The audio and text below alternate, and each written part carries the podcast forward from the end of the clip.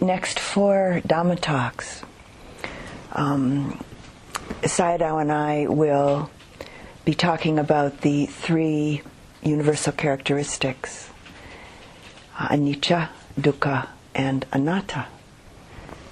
And this evening we'll begin with our exploration of anicca, impermanence. And beginning with some words from the Buddha. So you should view this fleeting world a star at dawn, a bubble in a stream, a flash of lightning in a summer cloud, a flickering lamp, a phantom, and a dream. And from Crowfoot, from the year of 1919, who was a leader of the Blackfoot American Indian tribe. What is life? It's the flash of a firefly in night. It's the breath of buffalo in wintertime. It's the little shadow which runs across the grass and loses itself in the sunset. And from Ryokan, a wandering Japanese Zen monk. Our life in this world, to what should I compare it? It's like an echo resounding through the mountain into the empty sky. a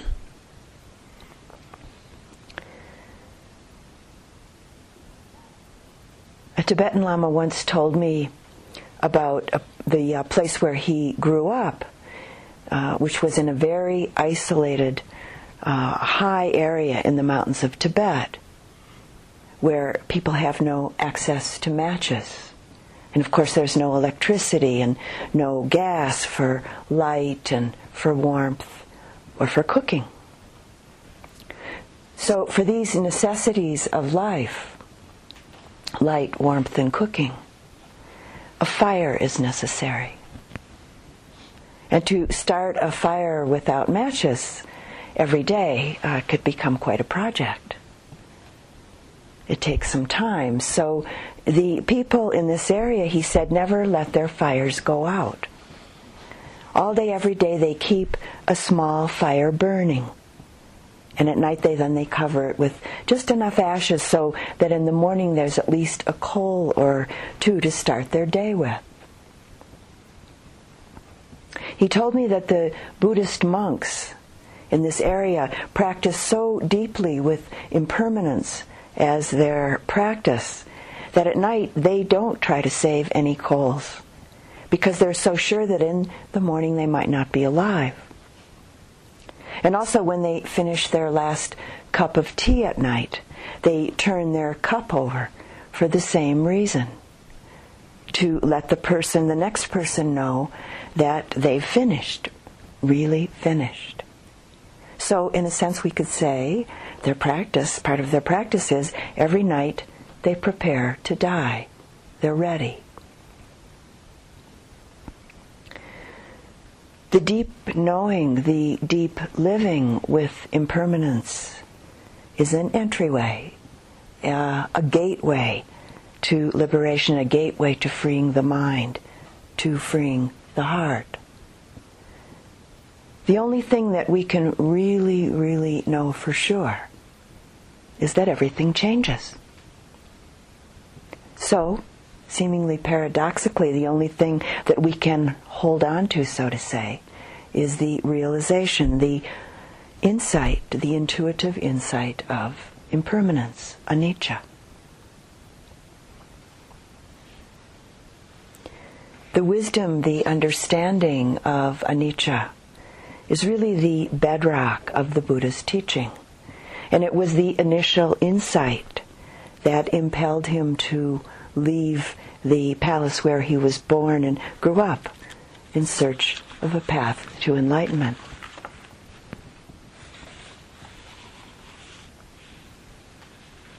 So, just a little bit of this story that we've talked about briefly uh, a few times so far in this retreat.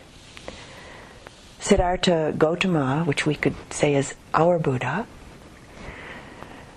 or Siddhartha Gautama actually was the Buddha to be. he grew up in very comfortable and protected surroundings in an area of India at the foot of the Himalaya mountains that's now known as Nepal. Seemingly living the good life. His father and his mother were king and queen of the Sakyan clan in that area. And at Siddhartha's birth, a local wise man, wise man told his parents that this baby would grow up to be either an exceptionally wise ruler or he would become a renunciate. He would become a great spiritual teacher if he encountered great suffering. Well, his parents, in order to keep him on the kingly track, their preference, uh, set about to try to protect him from encountering suffering. And this is from one of the Buddha's discourses uh, to his monks. monks, I lived in refinement, utmost refinement, total refinement. My father even had lotus ponds made in our palace, one where red lotuses bloomed, one where white lotuses bloomed, and one where blue lotuses bloomed, all for my sake. I used no sandalwood that was not from Benares. My turban was of silk from Benares, as were my tunic, my lower garments, and my outer cloak. A white sunshade was held over me day and night to protect me from the cold, heat, dust, dew, and dirt. I had three palaces one for the cold season, one for the hot season, and one for the rainy season. And during the four months of the rainy season, I was entertained in the rainy season palace by minstrels without a single man among them. And I did not once come down from that palace. But all of this protection and luxury and sensual pleasure just couldn't keep him. It didn't satisfy. And at one point, as a young man, as young people are wont to do, Siddhartha wanted to go out on his own to see what life was like beyond the palace walls. And so he asked his good friend and the chariot driver Channa uh, to take him for a ride through town. His father heard of this, and it said that he ordered everything and everyone uh, that might cause some disturbance to his son uh, to be taken off the streets, to be taken out of view. But of course, as we know, uh, it's just not possible to have this kind of control over life. So, not long after they were beyond the palace walls, Siddhartha saw a person walking on the road with quite a great deal of difficulty. And this person was covered with oozing sores. And he'd never seen anything quite like this before. And so he asked Channa, he said, What is this? What's wrong with this person? And his friend replied, This is a very sick person. We all get sick. You'll get sick, I'll get sick, your parents will get sick. At some point, everyone gets sick. Siddhartha, it said, had been so protected that he'd never seen such a sick person before. It was disturbing. And so he said, I want to go home. But he spent uh, a pretty restless night that night. But the next morning he woke up and he wanted to go out again. So out they went down the road, and Siddhartha, not too long as they were after they were out, Siddhartha saw someone moving very slowly, bent over, walking with a cane, dry, wrinkled skin, and thin, wispy gray hair. He'd never seen uh, a sight quite like this, and so he said, What's the matter with this person? And Channa said, This is a very old person. Everyone gets old. You'll get old, your parents will get old, I'll get old, all your friends will get old.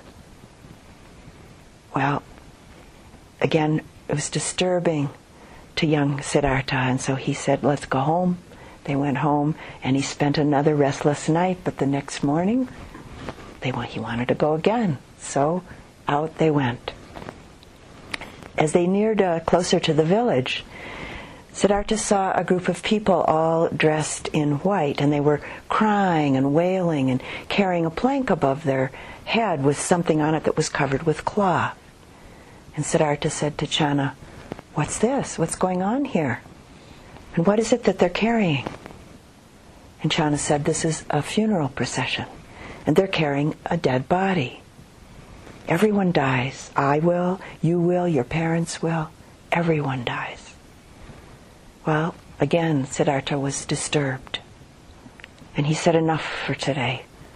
Let's go back home, back to the palace. That night he barely slept. But the next morning he wanted to go out again. And so they did.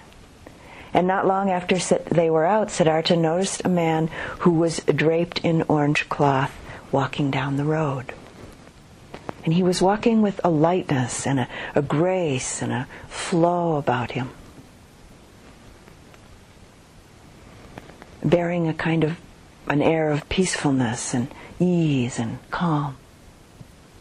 And Siddhartha said to Channa, Who's that? And Channa said, This man is a renunciate. This man is a yogi. He's let go of his regular worldly life in search of the truth. And Siddhartha responded to his friend Channa, Let's go home. This is enough now.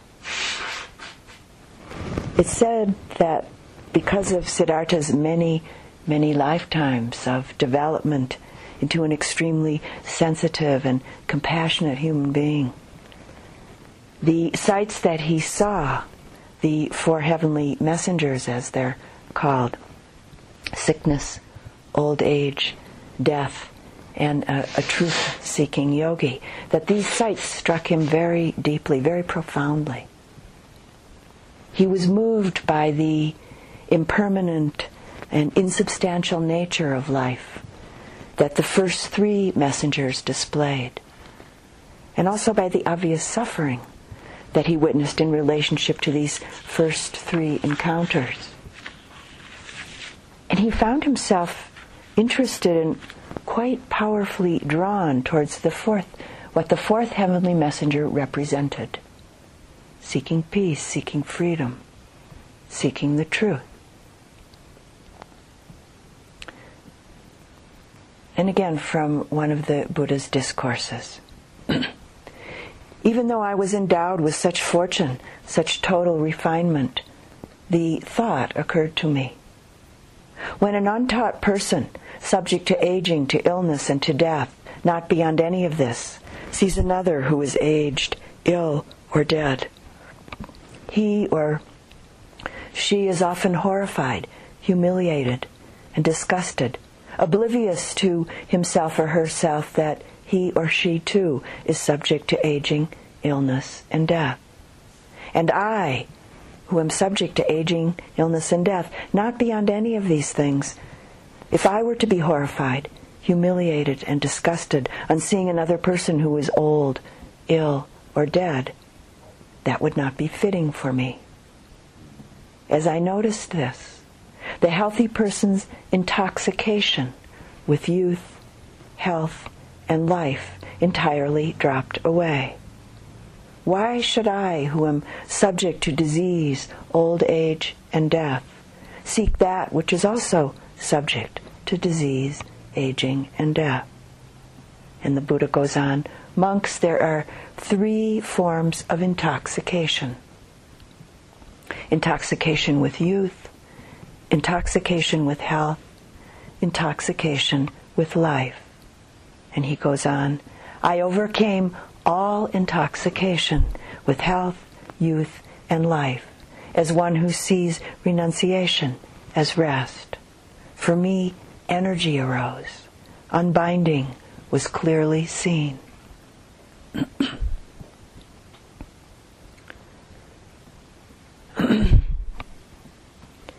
One of the most prevalent myths that we live with and often quite unconsciously, is the myth that we can control this changing experience we call life. The Buddha talked about how powerful and consequential is to experience just one moment of deeply and fully absorbed in the feeling of metta. But he also said that even more powerful and fruitful than this is when there's one moment of clearly seeing the rapidity of the arising and passing away of phenomena. The stage in practice where one very clearly knows the uh, direct experience and deep knowing of impermanence, anicca. The seed of liberation, the freedom, freedom from suffering, lies in this clarity of seeing and knowing. And again, from the Buddha. What is born will die. What has been gathered will be dispersed. What has been accumulated will be exhausted. What has been built up will collapse. And what has been high will be brought low. All conditioned things are transitory. Those who realize this are freed from sorrow. This is the path to freedom.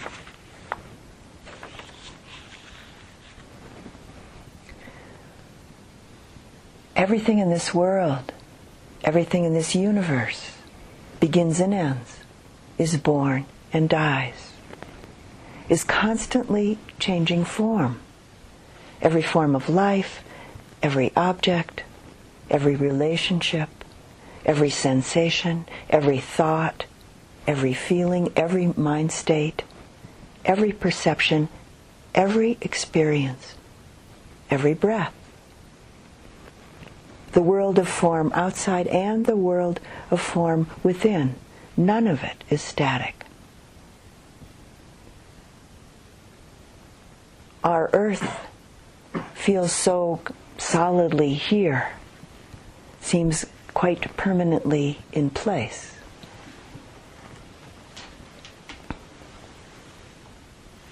Some years ago, I received a postcard from a friend that had a really beautiful photograph on the front side of it, and it was uh, a photo of some sand dunes with mountains behind them. And looking at this photo was a very pleasant experience. And I turned the card over, and this was the explanation on the back. The gypsum forming these dunes originated from the dry flats 20 miles west of the park deposited as seabed evaporites some 250 million years ago, when an ocean covered this area, creating at that time the limestone reef today known as the Guadalupe Mountains. Approximately 10 to 12 million years ago, when this region was uplifted and erosion began, the eroding gypsum was left along streams and riverbanks, and later the prevailing southwest winds blew it up against the base of the Guadalupe Mountains. So I turned the card, card back over to the photo side and uh, looked at it, we could say, with different eyes. Although yet still enjoyed. It was a pleasurable photograph. There was pleasure in viewing it.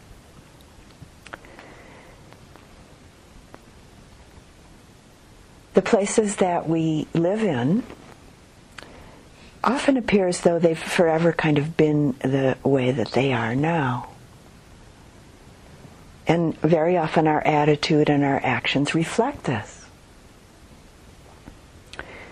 I teach the Dhamma in Israel every few years, a place where so much strife has been going on for centuries around whose place it is. And at one point, I found out that Jerusalem, which is a city built of rock, built on rock, Jerusalem stone, has been destroyed. It feels one of like one of the most solid cities I've ever been in. But in fact, that city has been destroyed and rebuilt 13 times over the century.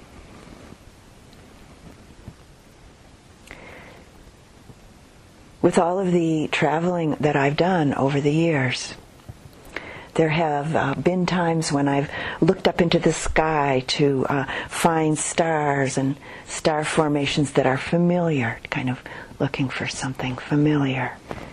kind of like old friends. And this is a little piece about those old friends, we could say, um, partly, uh, that I found in the newspaper some years ago. Our own Milky Way galaxy is on a collision course with another galaxy, but you won't need to buy that insurance just yet. the most likely scenario is that Andromeda would first swing by our galaxy it would then take perhaps a hundred million years to make a slow U-turn before plunging into the Milky Way's core. Another burst of star formation will occur then, with winds from the shock waves driving out remaining gas and dust. After that, old and new stars will inter- intermingle to form an elliptical galaxy. There will be no trace of Earth, save perhaps for the uh, 1970s era Pioneer and Voyager probes that are now beyond the solar system. The fireworks aren't due for more than 5 billion years, long after the sun has burned out and reduced the Earth to a frigid cinder. Five billion years from now, we'll all be dead anyway, said Hubble scientist Edward Weiler. However, he went on to say, if we move out to the stars someday, our descendants will certainly witness that from somewhere else in the galaxy.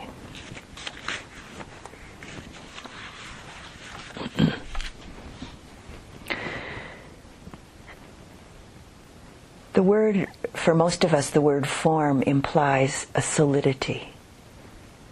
But in reality, all forms are forming and unforming coming together and coming apart, constantly and without end. Our world really can't be solidly objectified. Our world isn't a noun, it's a verb. It's constant, incessant activity. And most of the time, we only know this as an abstraction, as a concept.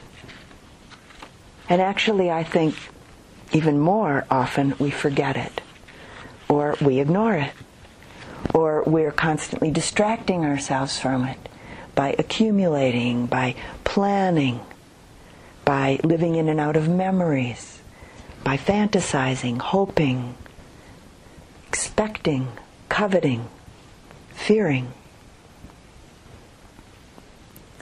If we rigidly, if we tightly hold on to how we want the future to be, or even how you want your next sitting to be. All of our energy gets used up in these thoughts. And then inevitably we have to come to face maybe disappointment or anger or judgment or sadness or grief. And we've missed the fullness of the present moment. We've missed what Thich Nhat Hanh calls our appointment with life. And we're reinforcing, we're perpetuating the delusion, a false sense of control, a false sense of permanence. So actually, much of the time we're practicing permanence. Much of the time we almost desperately, and I don't really think that's an exaggeration at times, we almost desperately want everything to stay as it is, to continue as we know it or to become the way we want it to be. So much so that, in fact, we believe we have control, that things will do what we want them to do. But this belief is really only make believe, made up beliefs. As our practice deepens and we begin to see more clearly, we discover that actually belief has little or nothing to do with reality and that the tighter we grasp onto our beliefs, the more limited our life is. I think a good question that you might ask yourself now and then is how often do I construct my life on this kind of flimsy, rickety foundation of make believe? Made up beliefs with all of their assumptions, sometimes misinformation varying and changing opinions, and varying and changing ideas about this and that. And then hold on to all of it quite tightly.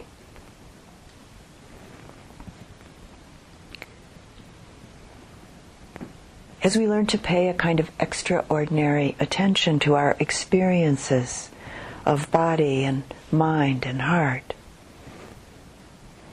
we begin to directly touch, to experientially know the constant rapidity of change. From the seeming solid substantiality of form to the smaller, even minute micro changes in sensations, to the seeming substantiality of thoughts as they fly through the mind. There's a Tibetan teaching that says all thoughts, good, bad, happy, sad, vanish into emptiness as the imprint of a bird in the sky.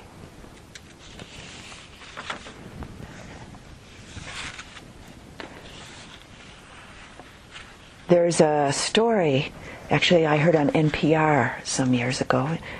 They a true story about a particular uh, physicist who had done a, a, great deal of research on um, matter and its components, breaking it all down and finding nothing substantial. And it said that at that point he went a little bit crazy and he started wearing huge padded slippers everywhere all the time just in case he fell through the floor.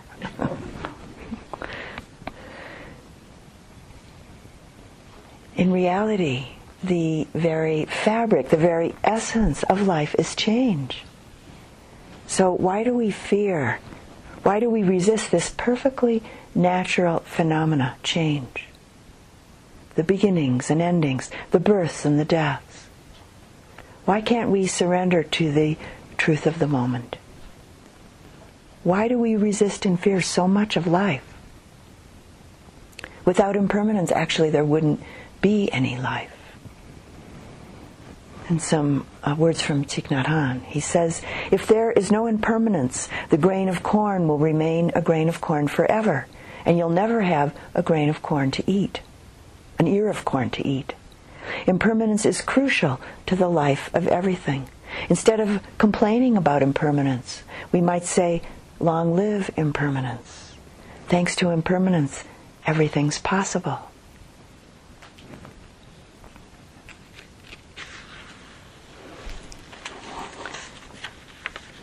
In a poem from a man named uh, Red Hawk in relationship to this discussion. he calls it The Wheat Farmer Says Goodbye to His Only Daughter. His heart cracks like parched earth to see her go, but he is not free enough to weep. So he walks with her this evening out in the summer wheat, where the stalks beat softly. Suddenly, in his fertile anguish, his heart blooms, and like the last mad king of wild wheat, he grabs his child and twirls her. Through a sea of grain he whirls her, she holding tight, he boldly dancing in the moonlight. When at last they fall, he is winded and amazed. On his knees he embraces her. And then she takes her leaving like a wild wheat flower dancing, waving in the softly breathing wind. He watches her go, weaving, moving slowly through the moonlight, and he fingers ripened grain in calloused hand. There's just one thing to do now that his daughter is departed to harvest cleanly and without regret. In this way, he pays homage to the precious seeds he's planted. One blooms by rooting, and one by blowing away.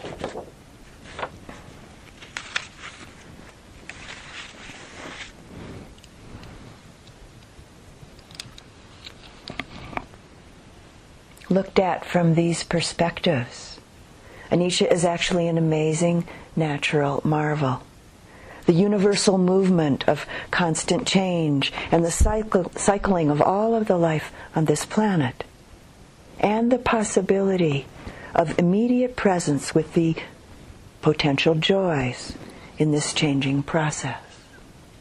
not getting caught up, not getting lost and sinking in hopes and fears, attachments and regrets. We might consider that all of the life on the planet is dying all of the time. In similar volume, for instance, to the new life that brings such incredible beauty, joy, and delight to us each spring, going on right here, right now. And the new day, or the new life that greets us each morning when we wake up. And from William Blake, the poet William Blake. He who binds himself to a joy does the winged life destroy. But he who kisses the joy as it flies lives in eternity's sunrise.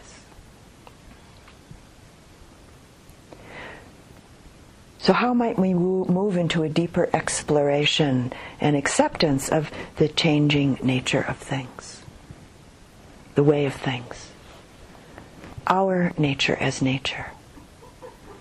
There are many, many, many doors, many mirrors in our practice, many mirrors in our life.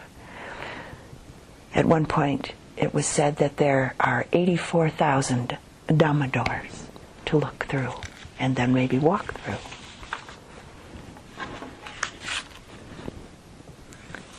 So, a very practical example related to our meditation practice. You've been sitting for an hour. A degree of stillness and sweetness and tranquility has developed and is known. And then the thought coming through, oh, this is good. I'll just stay here for another hour or maybe even more.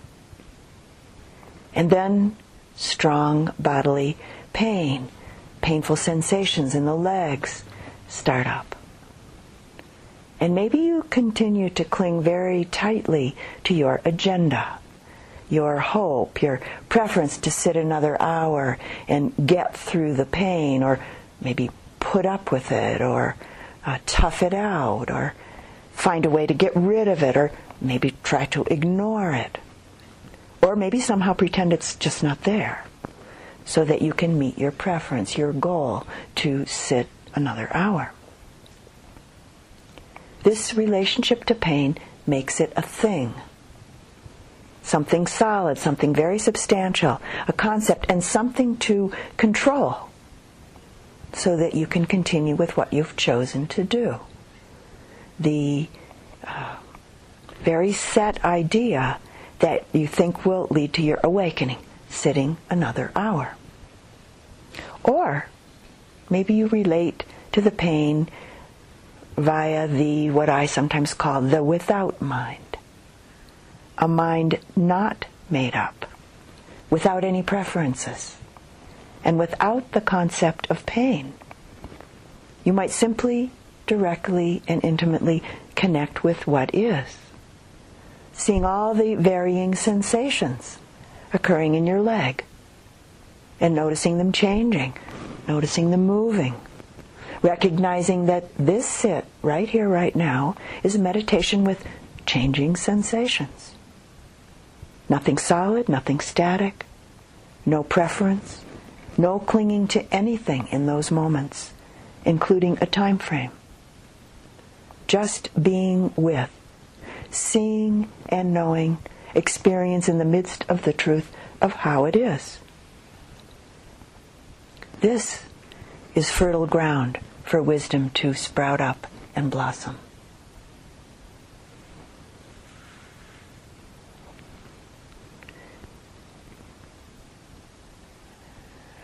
The Dhamma door, or the mirror of the changing seasons around us and the changing seasons within us.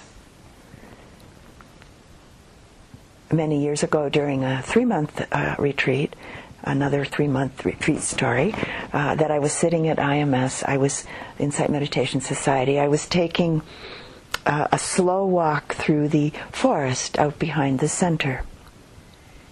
And it was during the height of autumn color there in New England. And I was seeing the ground literally carpeted with rich reds and shades of brown and clear yellows and shimmering golds and greens. It was incredible beauty. And I was uh, quite immersed in this experience. And then all of a sudden, a knowing came in. Not through thought, but a deep intuitive knowing that this beauty is death, that the world is dying in its unbearable beauty. And after that experience, I cried off and on for a couple of days. Not continuously, though at times quite deeply. In a sense, we could say that I was grieving the loss of the world, feeling my heart breaking, and at the same time quite elated.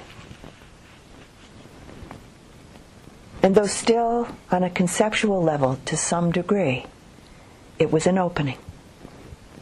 An opening and a release. Soon after this experience, a friend, uh, actually a Buddhist nun friend who was also sitting that retreat, gave me this haiku. When with breaking heart I realized this world is only a dream, the oak tree looks radiant.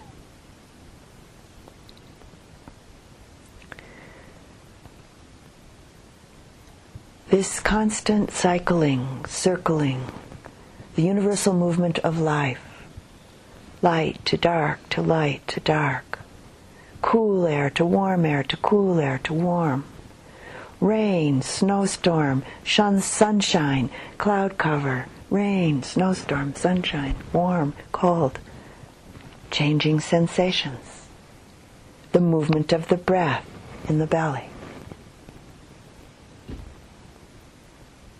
As we look more closely at our own process through our practice, we might begin to see that we've been living under a kind of assumed identity. The assumed solidity of our body and thoughts.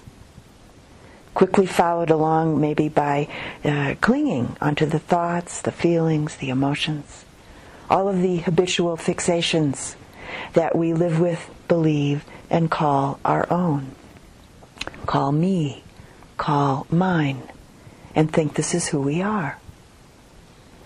As we practice, we begin to see and to experience more clearly, directly, and more often that things, the phenomena of our life, aren't necessarily as they appear, or at least as they've appeared up to now. We begin to experience the whole thing, or at least parts of it, as process, as process happening, as changing sensations, changing feelings, as various changing manifestations of the myriad formations of mind and body, each with particular qualities, particular flavors, textures that are constantly changing in themselves on both gross levels and very subtle levels. And so our relationship to all of the forms, both inner and outer, begins to change. The compulsive, addictive, grasping, trying to hold on to the passing show, begins to loosen its strong attraction. Trying to control what is actually uncontrollable, what is actually ungovernable. This ongoing miracle of constant change we call life.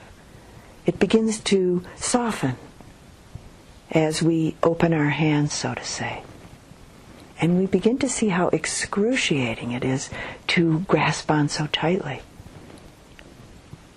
The fear that's underneath this impetus to control, the fear of being in and with life just as it is, begins to relax, to open, and to weaken.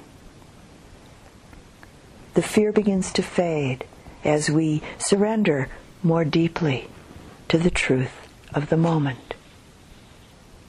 And so now we're practicing impermanence.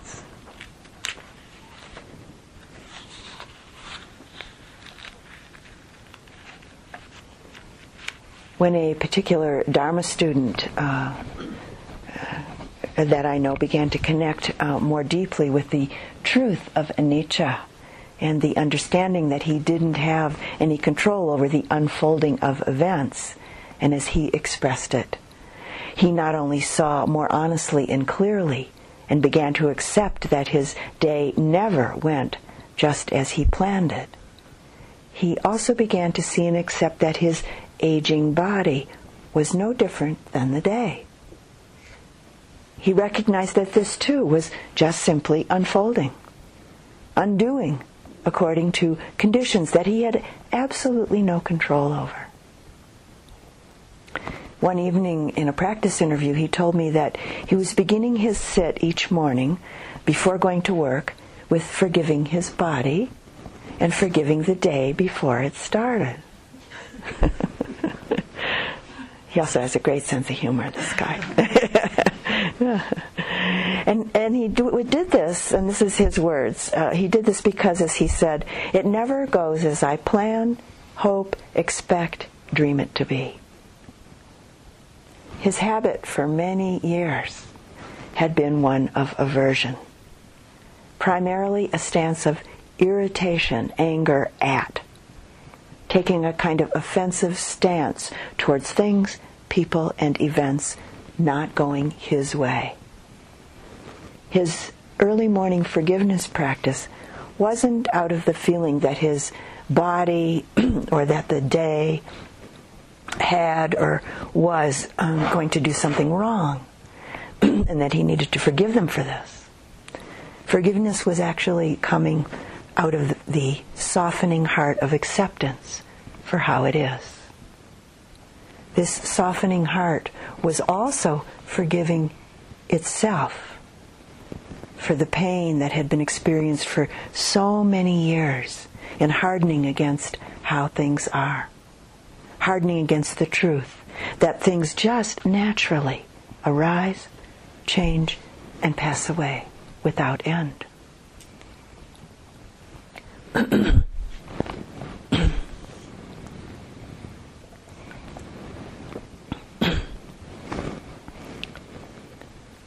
Occasionally over the years, people have asked me, as maybe you've uh, sometimes asked yourself or asked others who practice, why do you practice?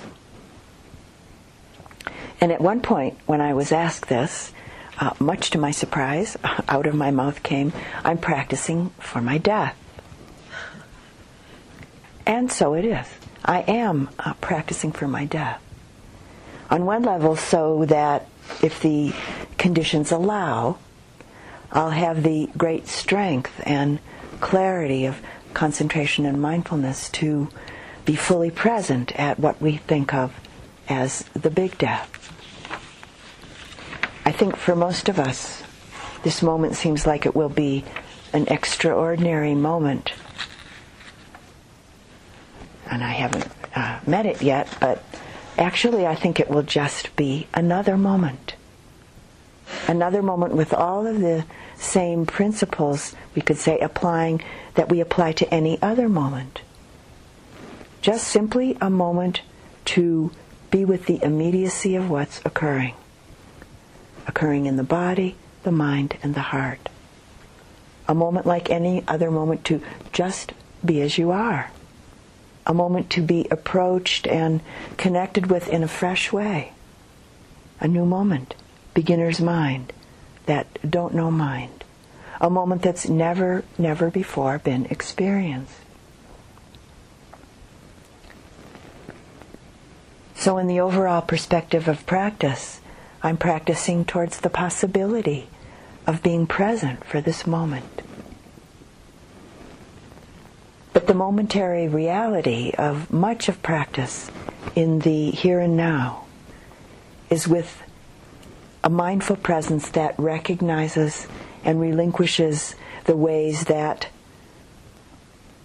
the so called self keeps recreating and recreating this assumed identity, this delusion of a separate, solid self. Recognizing the habitually learned patterns that support selfing, and letting go, relinquishing this again and again. One way that this could be said is that it's a practice of seeing the death of who I've thought I was and recognizing the truth of who I am.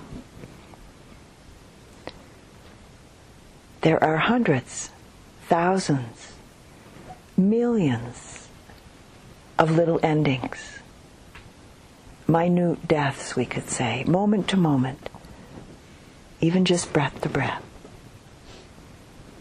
in ways that we could, end in ways that we never could have imagined or expected.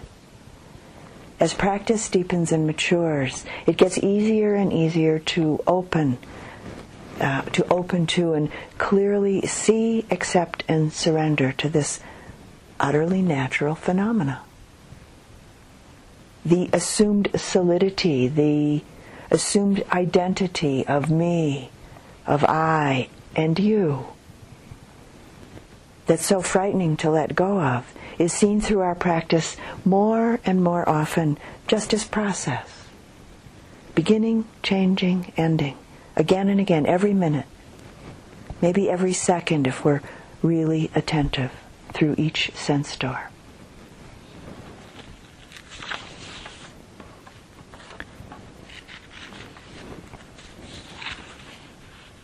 The acceptance of change the acceptance of the forming and unforming, of the birth and the death, is actually really truly the acceptance of life.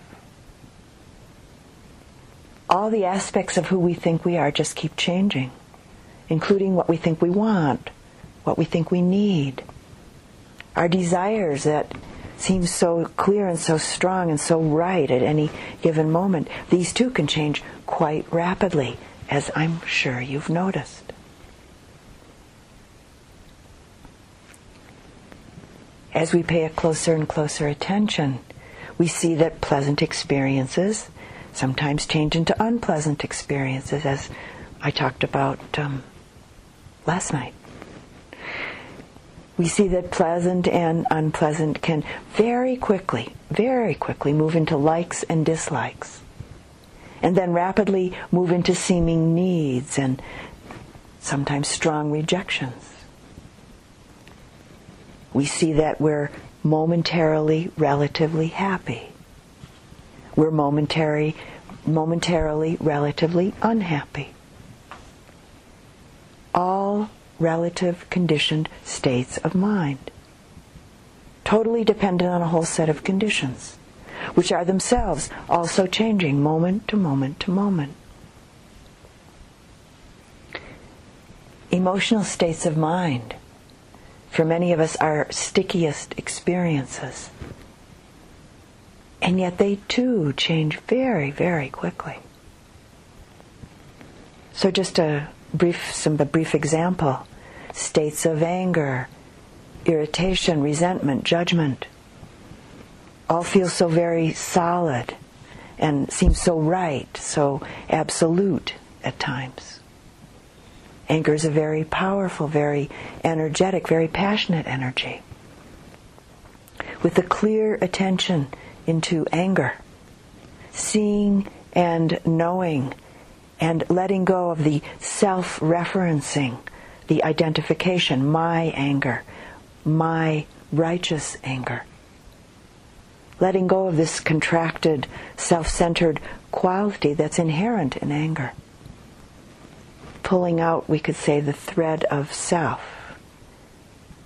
We can then clearly see what's actually taking place on all sides, from all perspectives.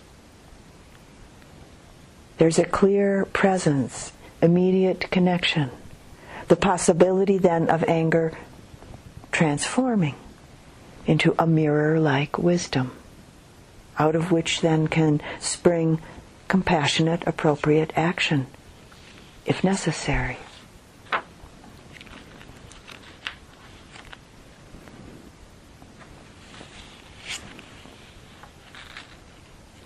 As we learn to receive experience with more clarity. We begin to see ourselves as well as others with less judgment. We might begin to see that we are, to whatever degree, also still acting out of, and have in the past many times acted out of ignorance, acted out of forgetfulness, acted or maybe more accurately, reacted out of old conditioned habituated places of suffering, many times ourselves. And as we begin to see this more clearly, we change and we begin to meet ourselves as well as others with more open hearted clarity and more compassion.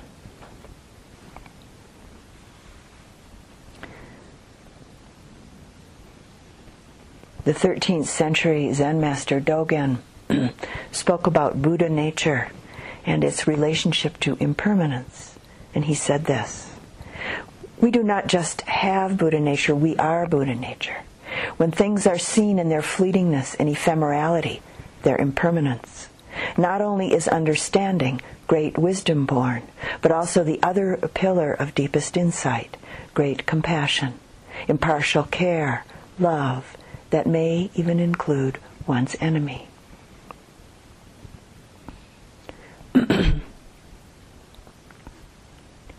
Probably most of us at times have had quite a strong identification with our face and our body and our body in relationship to how it looked when we were younger. When um, my mother was in her 80s and 90s, there were times when the two of us would find our st- ourselves standing next to each other in front of a mirror, looking at ourselves and looking at each other. And at one point when we were doing this, my mother said to herself and to me, since I was standing right there with her, I see an old woman. It's so strange. And she kept repeating it over and over. It's so strange, it's so strange. I see an old woman. I've changed so much. It's so strange to see. And once, when she was 91, and we were standing in front of the mirror together, she said, I look older than anybody else in the whole world. and then she said, It doesn't match how I feel inside. It's so strange, it's so strange, she said again. Is it strange? Is it really strange? Stranger than what? It's just life doing its thing. It's just life being lifey. After I gave a talk similar to this in Israel, I was given this poem uh, by an Israeli poet. It's called Such Tenderness.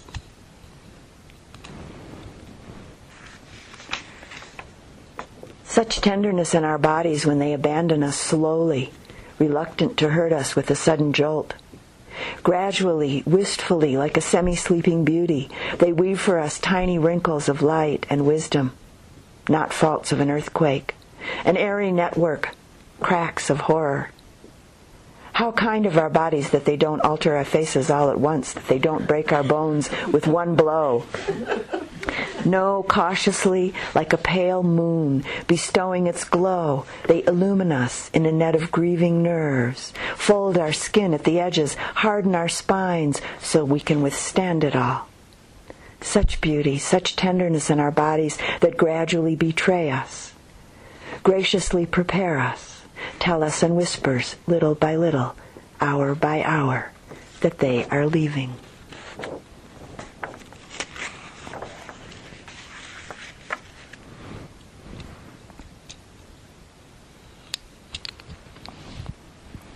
Have you ever looked at your face in the mirror for a long time?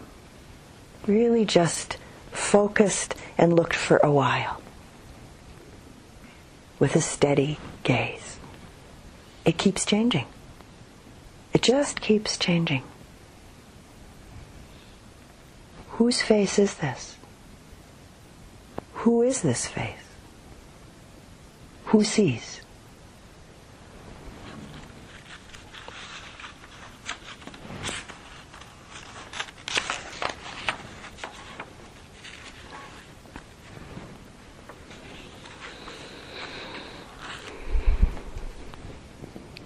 Again, the mirror of nature as impermanence. And another uh, three month retreat story, brief story. Uh, I was sitting outside uh, behind the meditation center, observing the grasses out there every day in late fall. And noticing that the grass was losing its moisture, that it was drying up, losing its color, changing shape, changing form, curling over. Being very acutely aware of this day by day. Are we different than this? Are we really different than this? What is the Dhamma of grass?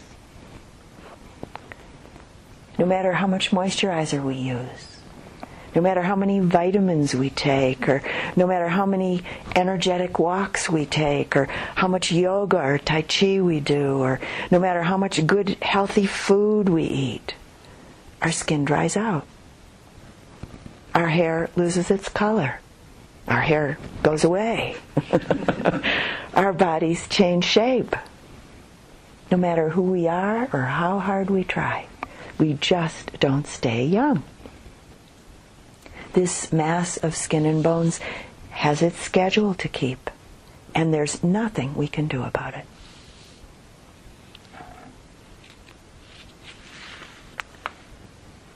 And a poem called Fugitive by Lisel Mueller. My life is running away with me. The two of us are in cahoots. I hold still while it paints dark circles under my eyes streaks my hair gray, stuffs pillows under my dress. In each new move, in each new room, the mirror reassures me I'll not be recognized. I'm learning to travel light, like the juice in the power line. My baggage, swallowed by memory, weighs almost nothing. No one suspects its value. When they knock on my door, badges flashing, I open up. I don't match their description. Wrong room, they say, and apologize. My life in the corner winks and wipes off my fingerprints.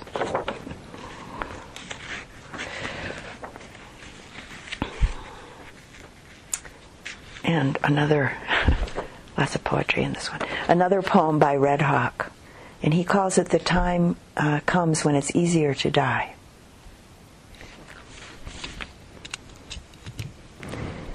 We have to go deeper inside like a tired miner chipping through stone. We have to dig even when we've had enough and it's no longer worth it to get up out of bed.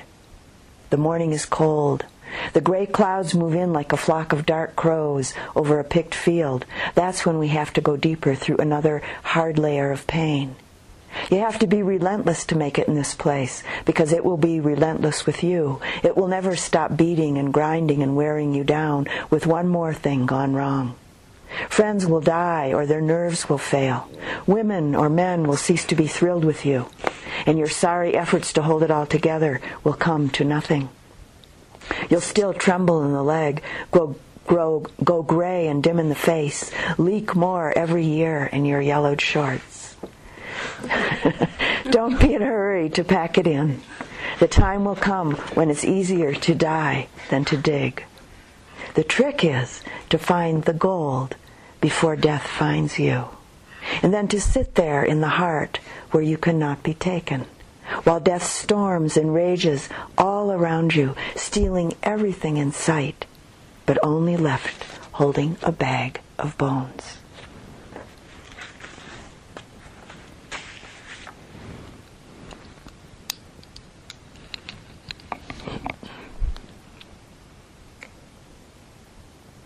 It's hard to see how we can continue to keep what in this culture is almost like a secret. With everything changing and aging and such multitudes doing the dying, if we're really truly inclined towards freedom, we'll have to give up the notion that change or even death is a catastrophe or detestable or avoidable or even strange.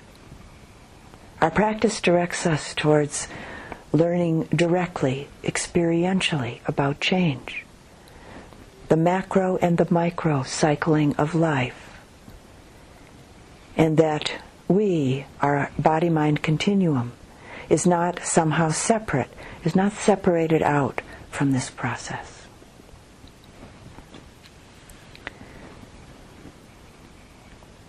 At the age of 18, my closest high school girlfriend and I went to Stratford, Ontario, in Canada for a few days to see some Shakespearean plays.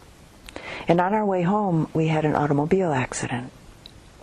And my friend was killed. And it was uh, quite amazing. One minute she was alive and she was driving the car, and we had had three wonderful days together. And then the next moment she was lying on the highway, dying. And myself with only a few scrapes and bruises on my legs. And I was washing her dying body with water. And then she was just gone. It was an extremely powerful wake up call for me. And not long after she died, I resolved that I would live life fully every minute. In fact, every second is what I thought. Because I knew now that it could end in a second.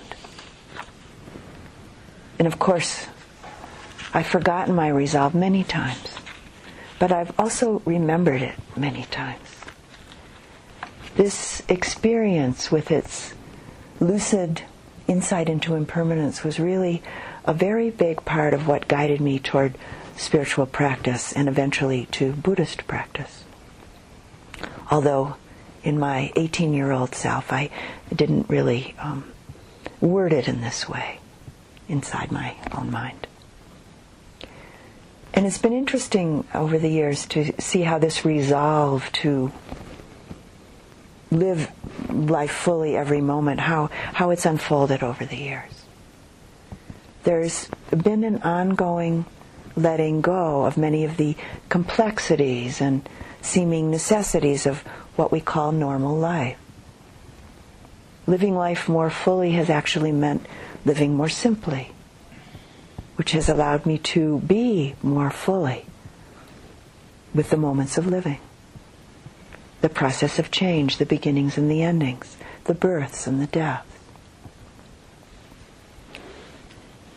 As a, a lay practitioner, this letting go or renunciation has evolved over the years to be a relinquishment of that which doesn't serve awakening. And as I'm sure many of you in this room have found, it's a process that unfolds quite naturally through our practice. Sometimes it's a conscious choice, a decision made between this or that. But very often it's really a matter of being really present and paying attention and responding to uh, responding in whatever ways are, are the healthiest and the most appropriate, both for oneself and in relationship to others which means relinquishing or renouncing some of one's habitual ways of engaging or not engaging, both inwardly and outwardly. Recognizing and letting go of attachments, which doesn't at all mean rejecting the people who are closest to us, but rather relating to them in what might be a radically new way.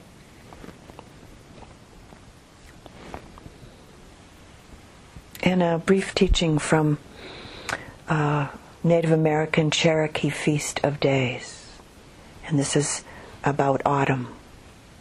Can there be anything more beautiful than the seasons of a tree? A tree stands in beauty from year to year and keeps its grace and dignity. We can learn when we watch a tree. It constantly prunes itself, continually sheds any excess. The Buddha said that living a single moment, seeing the impermanence of all conditioned things, is more valuable than living a hundred years without seeing it. It's so valuable because this clear seeing leads to the end of confusion and anguish. Clear and sure insight into anicca leads to understanding the cause of suffering clearly seeing the arising and passing away of phenomena, knowing very surely the momentariness of all appearances, opens the door of insight into the conditional, selfless, empty nature of all things, all phenomena. In our thinking, uh, I see that most of us assume that permanence provides security and impermanence doesn't.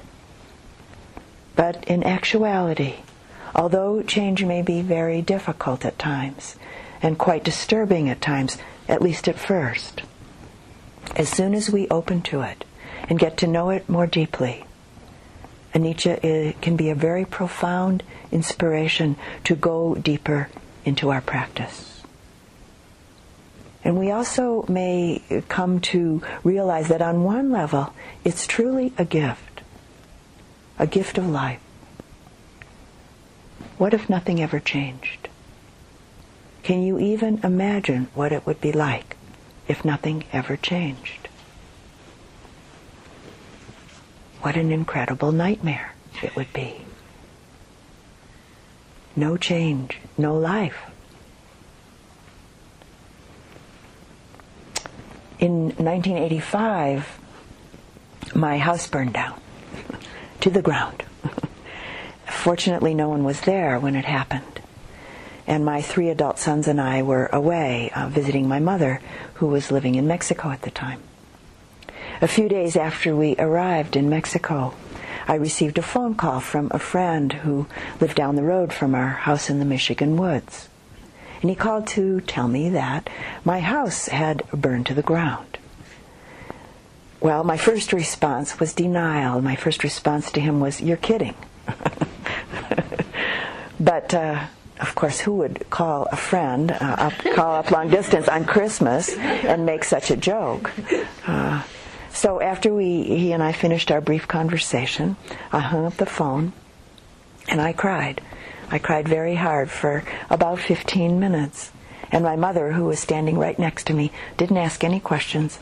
She just put her arms around me and held me uh, until I stopped crying. And then after that, my brother, who was also there visiting, we sat down and we talked. And by the end of our two hour conversation, the fire turned out to be a gift. I didn't have any things to hold me, didn't have any things to bind me anymore. We could say the spiritual path uh, had burned its way open for me. And of course, if, as some of you know, uh, in Asian countries, it's not at all unusual for people in their 40s or 50s or even 60s uh, whose family responsibilities are essentially uh, finished to go and live the rest of their life as a spiritual life. So, to make a, a long and somewhat involved story short, uh, I ended up going to Asia for about a year and a half and practiced quite ardently, quite diligently and then continued in a similar fashion uh, upon coming back to this country. If it wasn't for that fire, there's a very strong possibility that I wouldn't be here with you now in this way. That huge change was a great gift that, in fact, is still unwrapping itself. In a haiku from Basho. Since my house burned down, I have a better view of the rising moon.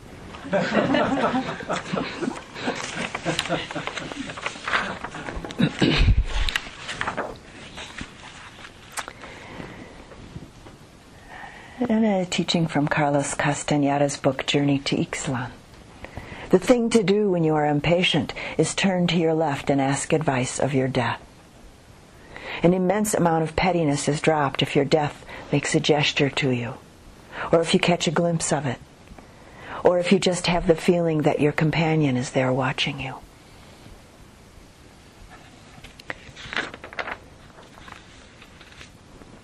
Not long before Carlos Castaneda died, he and three of his friends were having a lunch together.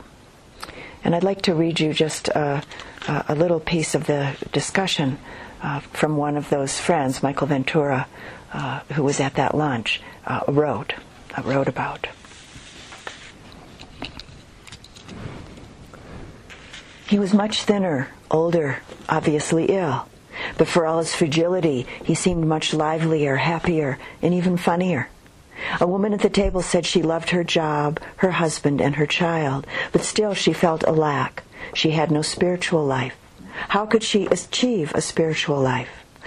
Answering the woman, Carlos didn't change the lightness and the generosity of manner. Yet a steely thing came into his voice, a tone that made his words pierce all of us.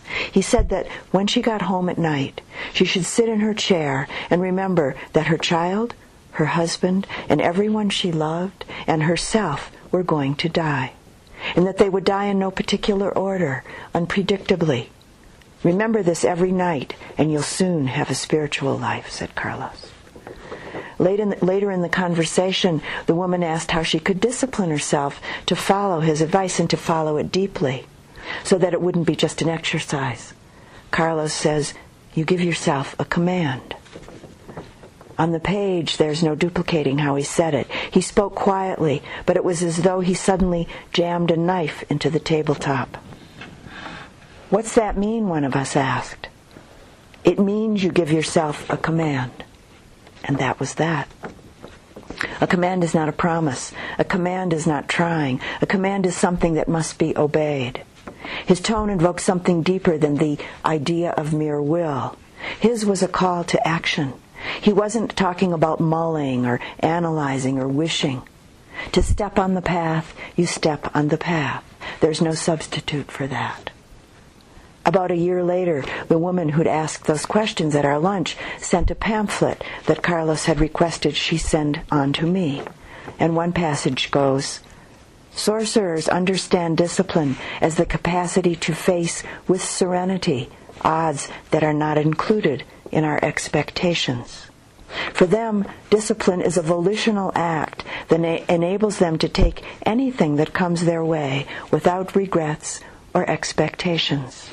For sorcerers, discipline is an art, the art of facing infinity without flinching, not because they are filled with toughness, but because they're filled with awe. Discipline is the art of feeling awe, says Carlos.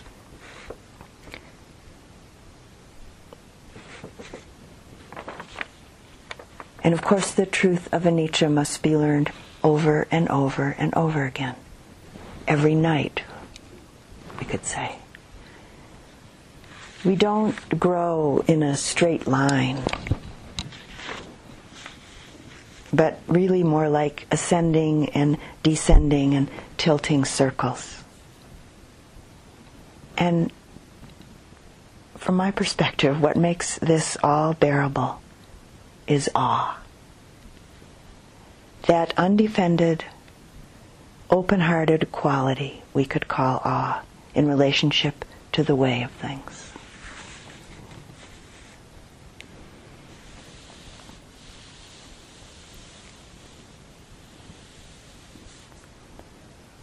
As we touch and begin to accept the dance that life is and all of its manifestations, our life begins to take on a peacefulness, a deeper balance and equanimity and a great appreciation and joy begins to blossom.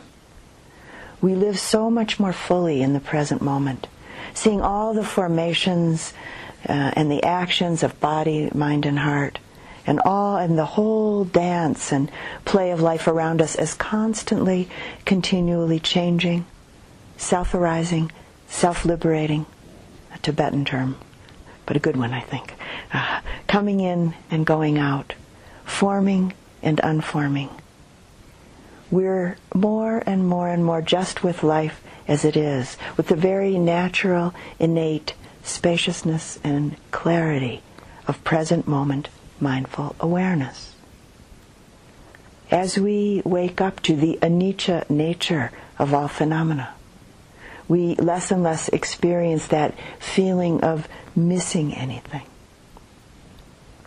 Instead, we're really responding to life here and now with an authentic and very bright liveliness as it dances through us and around us. We're really just simply here with the passing show. And from the Buddha. This existence of ours is as transient as the autumn clouds. To watch the birth and death of beings is like looking at the movements of a dance. A lifetime is like a flash of lightning in the sky, rushing by like a torrent down a steep mountain. The truth of impermanence is a gateway out of the feeling of separateness. It's a gateway out of the suffering of self centered existence and it's a gateway into the experiential understanding of the truth that there's no independently existing, separate, solid, sustaining anything. It's a gateway into understanding the truth of not self. As the understanding of anicca deepens, it actually brings a great relief and a lightness into our life. We no longer need to haul around such a heavy load. There's the time and the energy available to live to our heart's content. And closing the talk with a, a poem by Michael Leunig, who's an Australian cartoonist and poet. And with every poem that he writes, he draws a little cartoon. So I have to describe the cartoon that goes with this one.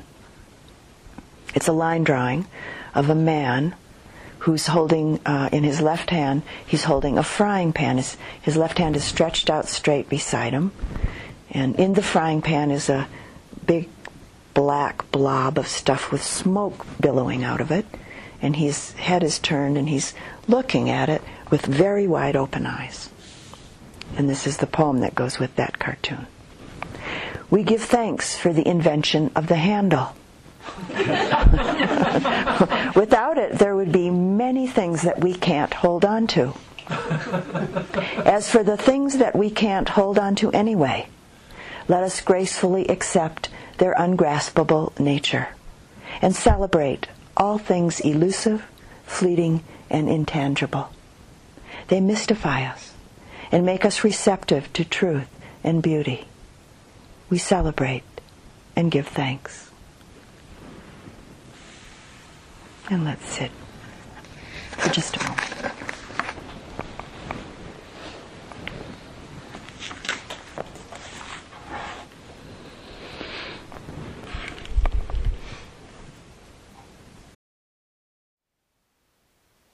Thank you for listening. To learn how you can support the teachers and Dharma Seed, please visit dharmaseed.com org slash donate.